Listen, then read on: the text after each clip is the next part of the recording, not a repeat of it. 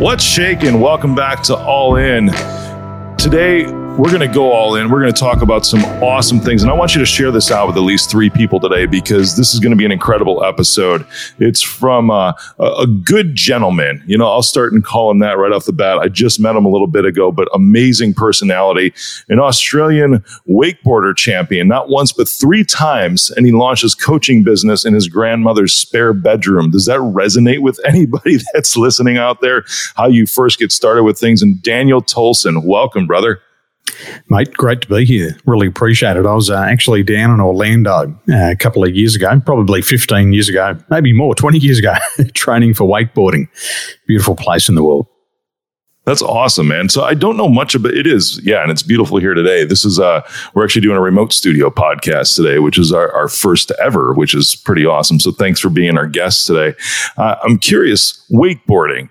You know, I know just a little bit about the sport. But what, what's the deal with it? Why did you dive into it? Why is it so much fun? It was in the blood. So my uh, my dad, he was a champion barefoot water skier, and on the weekends we'd go down to our local river, which was the Hawkesbury River, and it's only about 110 kilometres long, this river, and uh, we would just ride down the river all weekend and ride home uh, in the wow. afternoons. And so it was always in the blood. And I, um, I just picked up a photo the other day and I was on a set of water skis and I was probably around about five years of age. So by the time I was an Australian champion, it was uh, definitely 21 years of solid riding. Wow, that's that's amazing, man. How old are you now? I don't look a day over 50. 41. 51. I'm looking at you. I'm like 21 years, bro. That's a long time, man, to have a to, to be in a sport. I'm like you you must have started when you were like 15 or something. Yeah, I um well we started water skiing um, we were always on the water. So it, was yeah. what my dad did. Um, it's what my cousins did. Uh, and it just evolved. So after school, I was really lucky because we had a cable ski park. There's a beautiful big one there in Orlando called Orlando Water Sports Complex. And we had one oh, cool. uh, near one of our local football f- stadiums. So I lived between a cable ski park and uh, the best river in Australia. So we were right in the mecca of that. So it was just normal for us to be on the water. And uh, be- beautiful, That's sport, really cool. beautiful yeah. sport. For sure. I've never dove into that a little bit. You know, I've, I've, been water skiing a few times. I've been jet skiing a few times, which is a lot of fun. I've been uh, snowboarding once, you know, if you're talking about those types of sports. I mean, that, that's an interesting topic, right? Because it, they're, they're similar, but it's different surfaces. Well, I don't and like jet I don't skiers. Know. I, I got to tell you that I don't like them. Uh, I was about 16 and you know, if, if, if you own a jet ski or if, if, you've ever been on a jet ski, you know that as soon as you take your finger off the throttle, you lose control yeah. of the jet ski. You can't steer and there's no brakes. And w- with a wakeboarding boat, you've got this huge wake behind it. So what the jet skiers would love yeah, to do, yeah. they'd love to hit the wake and launch off it. And their jet skis could go, you know, maybe five to 10 foot in the air, but uh, they're traveling at 50, 60 mile an hour when they do it. So they'd get right behind me and my brother when we're riding.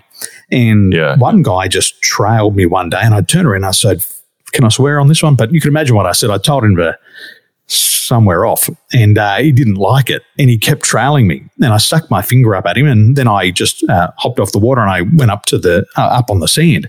And he drove his jet ski right up onto the onto the sand. I was about 16 he must have been about 30 I was about 70 kilos he must have been about 120 and he just punched me right in the head. Oh my god he said wow. you tell me to go over there. And so uh, yeah I, I'm not a fan of jet skis after that experience yeah, no kidding. Big black wow. eye. Is it, so is it like lesson. a different breed of people? to- totally different breed. Uh, in in where I live, if there was any deaths on the water, it was always caused by jet skiers. And they are a different breed because these jet skis, uh, these Sea-Doos, you know, some of these things can do 70 and 80 miles on the water. Yeah. But as soon as you take yeah. your finger off the throttle, there is no control.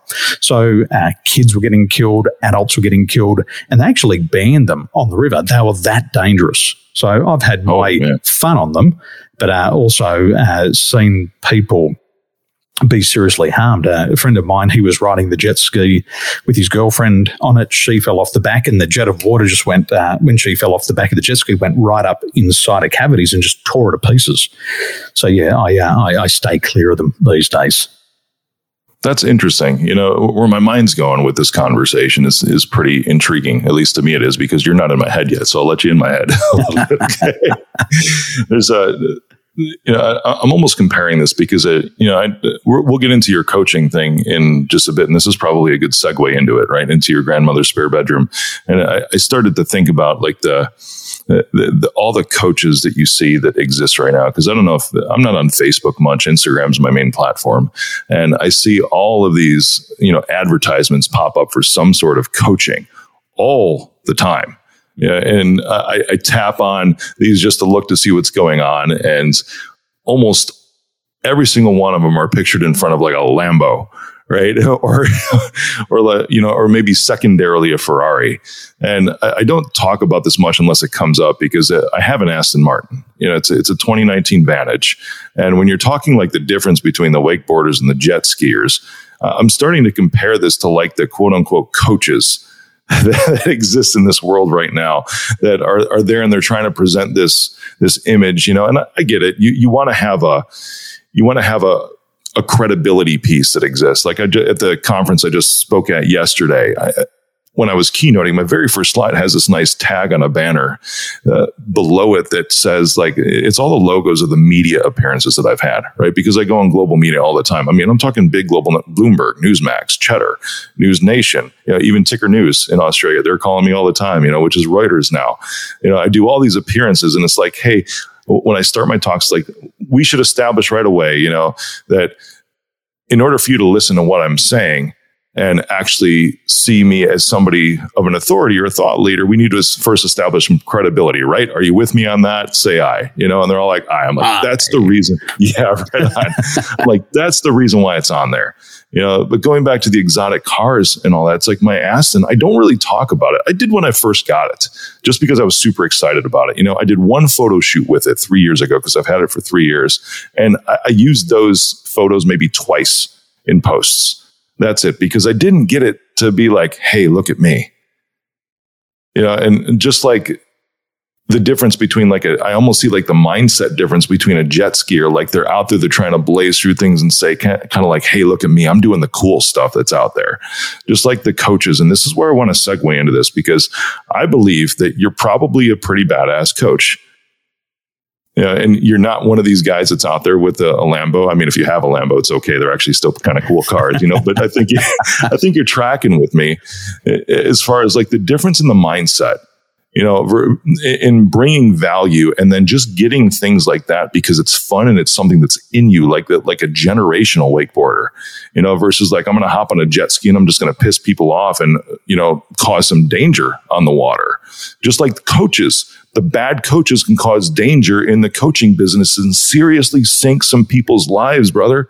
You know, just because they're giving them bad advice because all of a sudden they're like, I'm going to be a coach someday and they haven't done this stuff themselves but they're going to make it look like they have because they're in front of a Lambo. Thanks for my rant. You got me going on something here this morning, but well, let me be let me be uh, transparent. I don't even own a car. How's that? so oh, if you're going to see me uh, have a photo in, in front of everything, it's going to be a yellow taxi, and that's and that's authenticity. Uh, you know, uh, that's Rick, many. Love your humor. many many years ago, I um I sold my car. It was 2008. Sold my car, went overseas, never bought one because wow. I know my numbers. And when you buy any car, you're going to lose uh, around 23% of its value the first day you own it. So if yeah, I'm going to spend $100,000 on a car and drive it out of the showroom, bang, $23,000 lost. And then it's going to depreciate at 17% uh, every year after that. So when I actually started my coaching business, uh, I could only afford to catch the bus. That was it. I could afford to catch the bus because all of my money had to go in educating myself. I had to re-educate myself. I had to retool like any good builder would. They got to retool. Yeah. And then I caught the bus and I had to make sacrifices. And I did that for many years. And then when I went back to Australia, I drove my mum's car. And I didn't tell my clients that I didn't own a car. I just was honest with them and I said, I drive my mum's car because this is what I believe in. Until my business can uh, sustain itself, I can't try to fool anybody. And I'm not going to fool anybody because that's not what my business is about. So today, it's uh, 2022. I catch a taxi. Uh, I can afford a car, but the reason why I don't have a car anymore is because if I drive a car, I lose time. If I have to drive into Taipei, I'm going to lose an hour of time there and back. Uh, that hour in each direction enables me to spend quality time with my family. And I can get a driver to drive me in at a tenth of what I could earn if I was on the telephone doing deals. So, yeah, if you see a photo uh, of me in a car, it's going to be a yellow taxi. That's it. I love that, man. And the, you know, I, I appreciate that perspective because I was just having this conversation with someone else the other day. I don't remember who it was. It wasn't on the show, but it was around where you're devoting your time, you know, and it's such a mindset shift to say, well, I could hire somebody to do these things, you know, and it's always been like mowing my own lawn, right? I, I, live beautiful suburb in Chicago, great, great home, you know, pool, backyard, all of this. And even before that, it was like when I did not live in an apartment or a condo and I actually had a lawn because there's many houses that I've had before this one, I never wanted to cut the grass. It was just something that that I looked at. You know, part of it maybe a little PTSD from when I was a kid because I was like the de facto lawnmower kid. You know, because I was the oldest and everything. And uh, you know, uh, my dad would throw me like five bucks. My parents were pretty poor. You know, he would throw me five bucks to just show the value of hard work that, that was it. But I, I, hated doing it. You know, even for that, you know, and I learned real quick. It's like, why would you want to do jobs that you absolutely hate? And then it came down to later on in life, I'm like, the same thing. I'm like, well, I don't want to do this, but would I do it? Maybe, but it's something that I put in place because this, this lawnmower, you know, I can have somebody come out just like you're saying, and I don't have to be there. I don't have to wait at, at my house. I can be somewhere making money. I can be somewhere pouring into somebody's life. I can be somewhere just fulfilling my mission, my purpose on this planet. And shifting that over takes a, a struggle I've seen too. And if we tie this back to the dudes that are taking pictures in front of the Lambos, you know, most of the times, at least when they're starting, because you, are like, "Hey, I'm driving around my mom's car," you know. And I, I love your voice, by the way. I, I, know I'm talking a lot. You got me going on some rants today. You know, I'm in, I'm in a good mood, man. I'm in a really good mood today. when I first started, I drove uh, a Saturn. Right? They don't exist anymore. Hey, you know, they, they, a, they, had. I'm sorry to interrupt. Just going to tell you, they had one of the please. best guarantees on any car that's ever been sold. They did. Yeah, it's, you got it. They are renowned around the world. We even know about it in Australia. The guarantee from Saturn Car Company. That's amazing. And uh, we don't even sell them. it was like a people's car. Exactly. It was made to be like for, for low income, you know, reliable. And we would just want to make sure that you're taken care of. You're absolutely right. You know, the, the customer service aspect of that company was freaking amazing. They were owned by GM too. It was a, it was a complete shift away from typical car interactions and sales process. And there wasn't even any haggling. You know, it was like mm-hmm. the first thing where there wasn't any haggling. It's like the price in the car is the price of the car. It's as simple as that.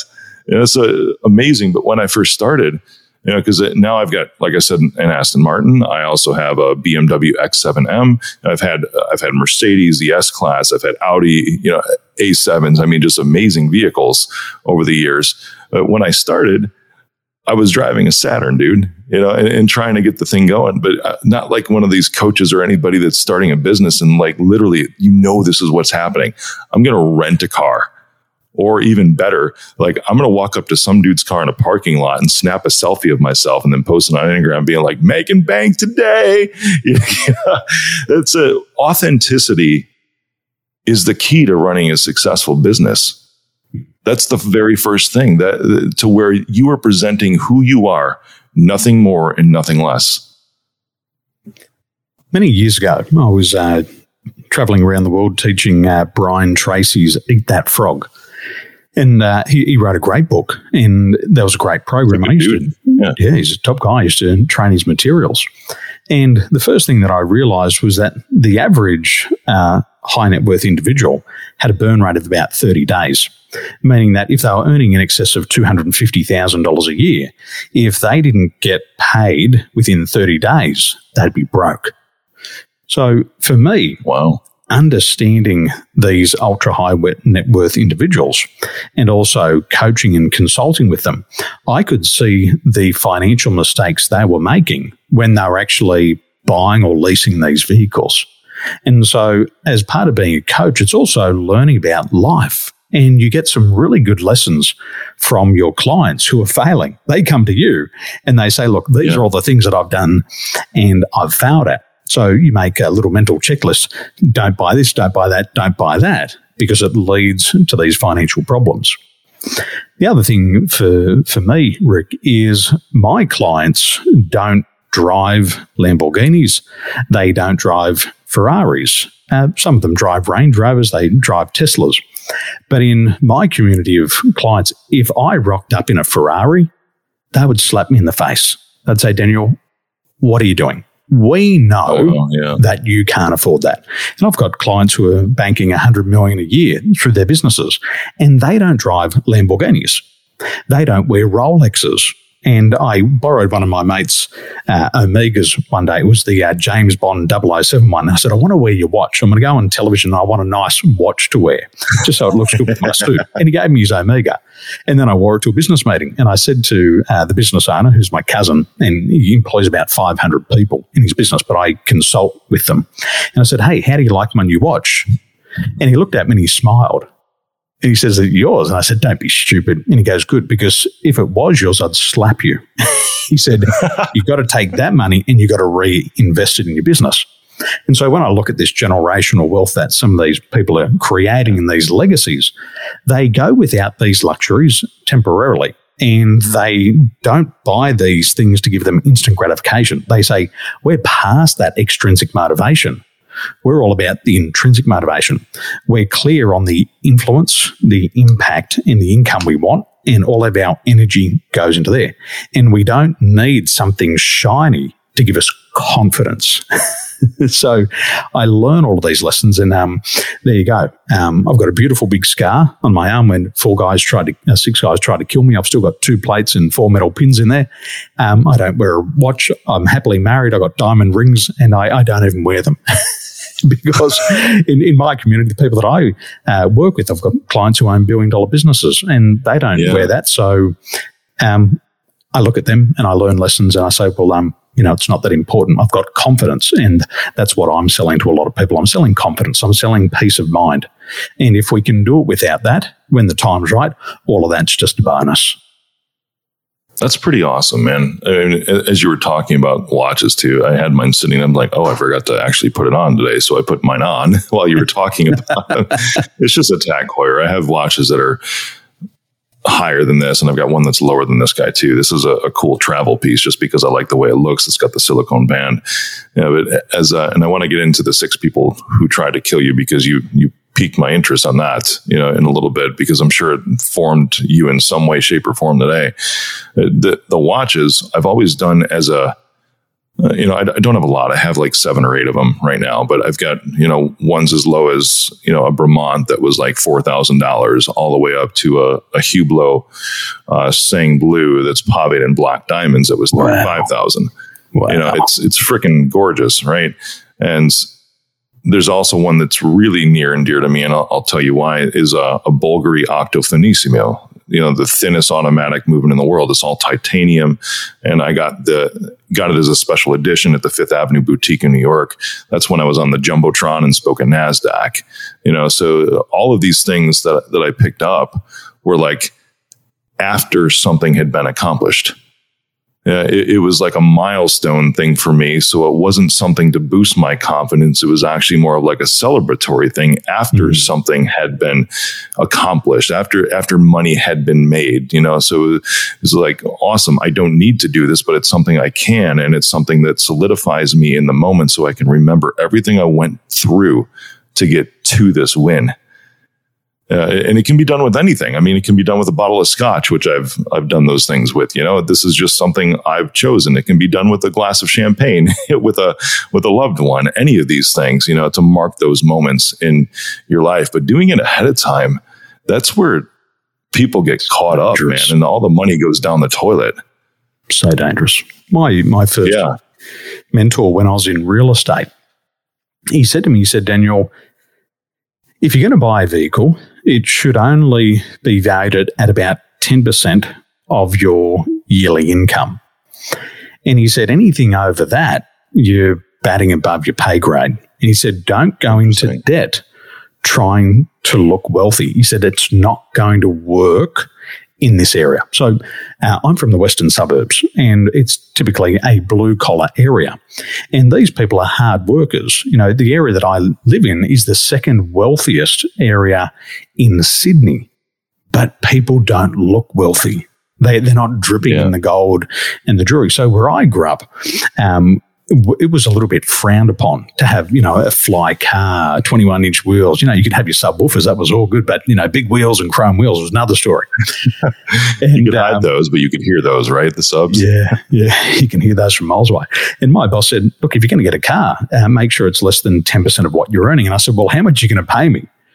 And he goes, I'm going to pay you $35,000 a year base salary. And I said, so how much uh, can I get a car for?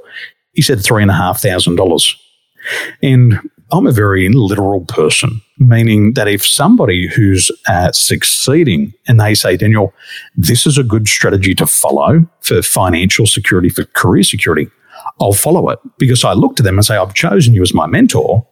I'm going to accept your advice, whether I like it or not, whether I agree with yeah. it or not. If you say this is the right path to take, I'll do that.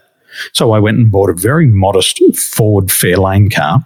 It was uh, it was actually four thousand dollars. That was the cheapest I could get, and I drove that around during my real estate career. And I would keep it clean. I'd park it out the front. My customers would say, "I love how clean your car is," and that was it. But I was winning the business. I wasn't in debt because of a motor vehicle because my mentor said, Daniel, after you get the car, because you've got to take your customers around, then you've got to buy your own property. And I'm not going to put you into sales until you've bought your own property. And I said, why would I buy a property before I get into sales? Can't I just get into sales now, make the money, buy a property? He said, no. He said, because of a thing called empathy. And he said, with no empathy, there can be no sales. Selling a house is the most stressful thing that anybody can do. Buying a house is one of the most stressful things that people can do. And if you want to succeed, you've got to be able to empathize with them. But you can't go around and say, I can walk a mile in people's shoes if I haven't done it before. So yeah. what he did was he uh, put me out there as a sales creator, knocked on 500 doors a week, made 500 telephone calls, did the numbers. And then once I had my deposit, he said, I'm going to invest in your first property. So you and I are going to do this together. We're going to get a property together. And so we bought the property and it was stressful. It wasn't stressful just buying, but it was all the sacrifices that I had to make. It was all the Wednesday nights that I couldn't go out on the booze with the boys. It was all the Friday nights that I couldn't go out chasing the girls. And it was all these sacrifices and doing all the numbers that I finally had the money in the bank to purchase my first house. And so I got the first house and he put me in sales. Then he said, Now I'm going to teach you how to sell. And then I sold, sold, sold, made a ton of money. And I said, What do I do now? He said, Well, you need to buy uh, another property. And I said, Well, are you going to do it with me? And he said, No. he said, I've done that with you already. You need to go and leverage somebody else's money. So I went and bought another property. Um, but it was just through good choices. And especially yeah. when it came to money, instead of uh, trying to look good, I was just trying to do the best I could in my career. And, and one thing I remember he said, Daniel, enthusiasm outsells experience 10 to 1. He said, people aren't going to look at your car and uh, sign you up uh, as, a, as a real estate agent. They're not going to look at that.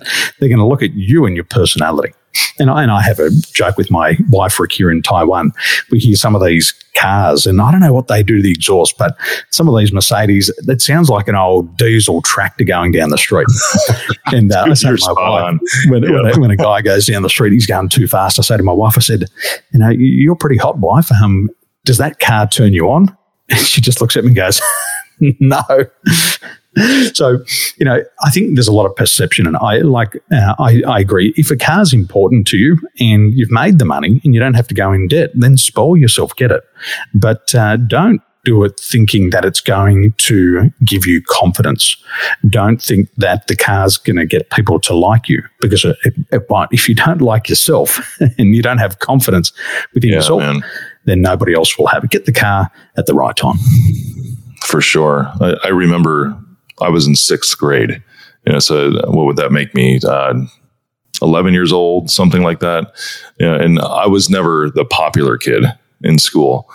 And I, I remember looking around because I remember I was telling you that my parents were always poor. My dad was an insurance salesman in the ghetto. My mom stayed home and, and just watched kids. She even had like a daycare in the house, like with the other people's kids too that I didn't even know, not my friends. Mm-hmm. You know, just that's how she supplemented income in the home.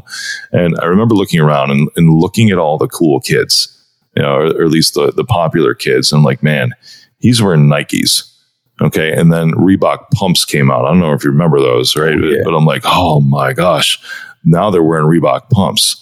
And then I'm looking down at my feet, and you know, of course, Air Jordans were out too. Man, this was like uh, 1989, 1990. You know, right at the right when he was starting all of his uh, his sponsorships of these things. You know, being the spokesperson for Nike, and they had these lace locks that were on the shoes, you know, so you didn't have to time. them. You, you thread the things through and they were like acrylic. Man, they just looked amazing, right? And I'm looking around, I see all these cool kids have these shoes.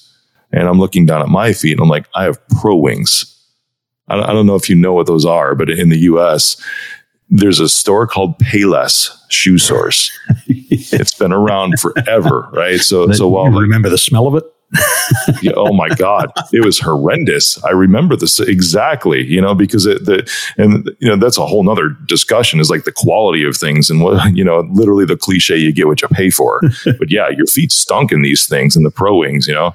But, but just looking around and seeing like all the cool kids had had these flashy shoes, you know, Air Jordans, just other Nikes, Reebok pumps, you know, and I'm looking out, it's like, oh man, it's like this really like says what my class is in this world because I'm wearing pro wings. So I was pushing hard, man, pushing hard on my parents. like, I need Nikes. I need Nikes. I need Nikes. So they got me like the least expensive Nikes that could exist. And I remember trading, no joke, trading for these lace locks from for Air Jordans. It was like I saved up, you know, five desserts from my lunch that I packed for for a kid, and I traded him like five chocolate cupcakes or something for for these lace locks. Eh, so I had now I had Nikes, I had Air Jordan lace locks and everything. I'm like, cool. Here's me. I've arrived. Now I'm a cool kid. And dude, the thing is, nothing changed. The grades didn't get any better. Absolutely. No, my grades didn't get better either. No, man. No. but that's the thing. It's like the the the girls didn't the come visual no, no. Wish I knew you at that time. You would have been like, dude, don't buy those. Just stick with the stick with the pro wings right now. Let's build and make some real money, you know? it's I mean, that lesson in life stuck with me. You know, and the, the the visualization, while it matters to a certain extent, because you can tell when somebody has their self kept together, but when you translate that to almost like a class, it's not going to matter for you because people can see right through it. And this is back full circle to authenticity that we were talking about. It's like those Nikes that I begged my parents for and those Air Jordan lace locks actually made me fake, more fake rather than being more authentic. Now, we, we call it uh, an extrinsic motivator. And the problem with an extrinsic motivator, if you get a pair of Nikes and a new version comes out next week, motivation's gone because now somebody's got a yeah. pair of shoes. Well, if, iPhone, yeah. What? Well, then you are. Well, then you are. Yeah, I, I, shouldn't show you mine. It's an iPhone eight. That's how excited I am about them. Um, well, man, I, I got to show you my my, um, my iPad. Uh, I was in Sydney one day and I was doing a presentation, and um, I went to take my iPad out, and it slipped out of the case and uh, I was in my mum's BMW and it fell on the concrete and it broke the screen. And I got so pissed. I was so pissed off about it. Oh. The whole day just went terrible. So I got the um, I got the iPad and I headbutted it. Went because the screen was already cracked. I went, oh fuck, bang, and I headbutted it. I don't know why. Wow, but I was angry. I was angry. Yeah. And um, I, I let the I let the rage out on the iPad, and it broke the screen and uh, I refused to let it go. So uh, it's been sitting in my drawer for about uh, three years. And I took it down the street the other day. I turned it on. It actually still worked. And I took it down the street and they said it's going to be. Um, uh, I sound like Scrooge McDuck. I took it down the street and they said it's going to be eight hundred dollars to replace the glass. And I'm like, eight hundred bucks? Not even worth eight hundred bucks. I can get a new one for twelve hundred bucks. And I said, just slap a uh, one of these plastic covers on it. So uh, it's right here as a reminder to me, uh, Daniel, don't lose your cool. stay calm. Logical. and the iPad still works and you can see all your leads. So uh, I have a campaign, marketing campaign, and this old broken iPad, uh, the iPad Pro, just comes in and then I just see all the leads on it. and it's my little reminder about controlling my emotions. That's incredible. do you do you have a lot of those things around you? I mean, we've because we've talked about watches for me as being like a reminder of of like a success and a milestone moment, you know. But even so, I mean, I broke it down and got all, like even a glass of champagne is good, you know, what whatever, you know, or or if you you know, I remember really really early on in in my marriage that valentine's days were spent at taco bell because we didn't have a lot of money either you know but the, that was you know or get or ordering some chinese food you know we, we made do with what was there you know, so it can literally be anything. It doesn't have to be anything crazy. But do you have those little reminders of these moments that are around you, like the cracked iPad? You're laughing. yeah, it's it's my eleventh um, wedding anniversary tomorrow, and uh, literally, like in um, seventy minutes from now, it's our wedding anniversary. And my wife and I were talking at dinner tonight about when we got married and every year we have the same conversation about when we got married because both of us have no idea of the date. So it's normally three or four days after my mum will message me and say, Did you remember your wife's uh, wedding anniversary? I said, Mum, uh, it would have been nice if you could send that three or four days earlier to, so you can remind me before it happens. Or our bridesmaids messages. you know, for, for me, uh, Rick, I, you know, I must have a little bit of alien DNA. Um, I've lived out of my country consistently since I, was age 22. So I'm 41 this year. So it's almost 19 years outside of the country. But um, what I've done with my life is I've just created some really, really amazing memories. And it's not that I uh, don't have some nice little tokens. Um, I do. I've got a couple of beautiful Louis Vuitton wallets in my in my drawer as a little token. But um, I don't tend to have a lot of these tokens. And I think what's happening is with the choices that I've made over the years, uh, with you know improving my awareness and following through on my passions, every day uh, is a reminder that I'm living my dream. Uh, every day I get to yeah. coach and I get to impact lives, and that's a huge reward. My wife says to me, she says, Daniel, you need friends. And I said, I don't. She said, Why don't you need friends? I said, Because I podcast. and she laughs at me and I say, I get to meet these incredible people all around the world every single day. So for me, where I'm at in my life at the moment, I really don't have a lot of those tokens because I don't tend to need those extrinsic things. Um, I I'm a big advocate for intrinsic motivation to finding your strengths and to play to your strengths, to find your life's purpose and to make the sacrifices continually until you achieve your goals. And sometimes it's like me, Rick, I want to impact a million lives. And um, people say, well, a million, that's a good number. And I said, yeah, it's going to take me my whole life. But the thing is, my compass is pointed in my true north. And I know that if I just keep going in that direction, I'll eventually get there. But because I'm on the journey, I'm on the right path, I get those dopamine hits every day. I get that serotonin, I get that adrenaline. So I don't need anything external to reinforce it, other than like we talked about before, microphones. I love microphones. Oh my god, yeah. Uh, that's another story. Sure. I, I, tell my wife these aren't for me; these are for business. So, um, dude, I've used that excuse so many times too. yeah, still works. it's out of a different bucket, you know. It's it's.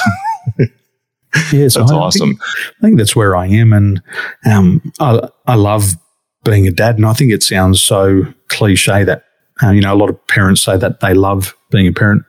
However, yeah. Um, I'm teaching my children what I know. So the other day I was so proud. I was uh, our cases have gone up here on the island in Taiwan from like, uh, we're literally at four cases for COVID and it's just shot up to about 10,000.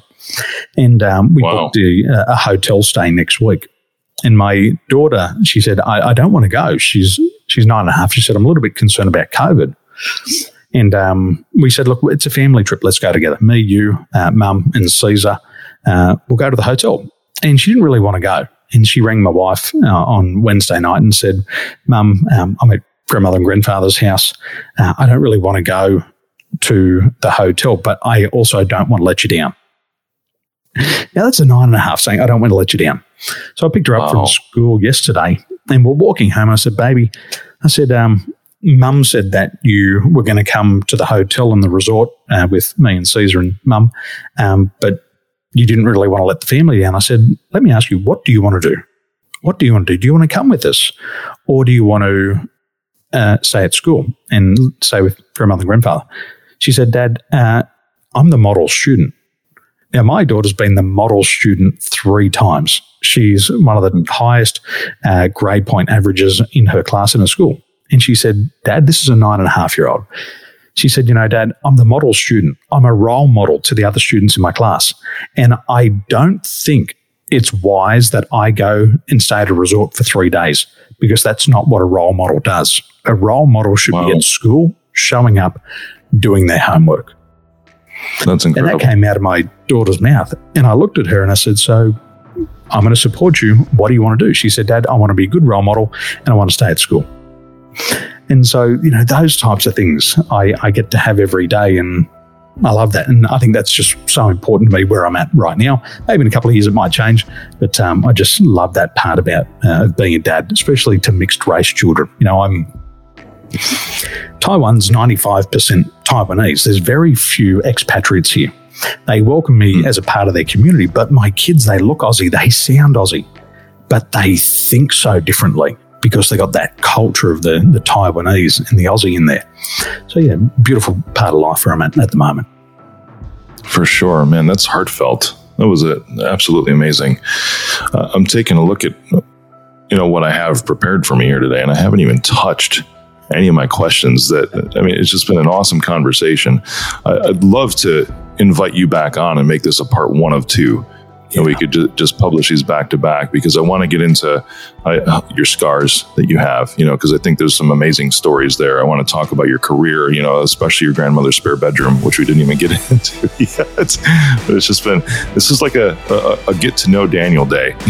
it's it's been awesome that way. But yeah, I think we'll bring the fire on part two and just really go gung ho into some things in life. Sound good? Hundred percent, mate. Let's do it. We got um, we got plenty of we got plenty of stories. Um, right I'll give you a little preview on Friday, the thirteenth October, nineteen ninety eight. I uh, had a major accident uh, and uh, got some bigger scars, and uh, I think that'll be a good conversation. that'll be wow. a very good. All right, then that's what we'll start part two. So everyone listening, that's going to be next week. All right, when you listen to this. All right. Thanks, Daniel. Everyone can find you at danieltolson.com and at Daniel Danger Tolson. Danger's your middle name, baby. Yeah. Just like Austin Danger Powers. Love it. awesome, brother.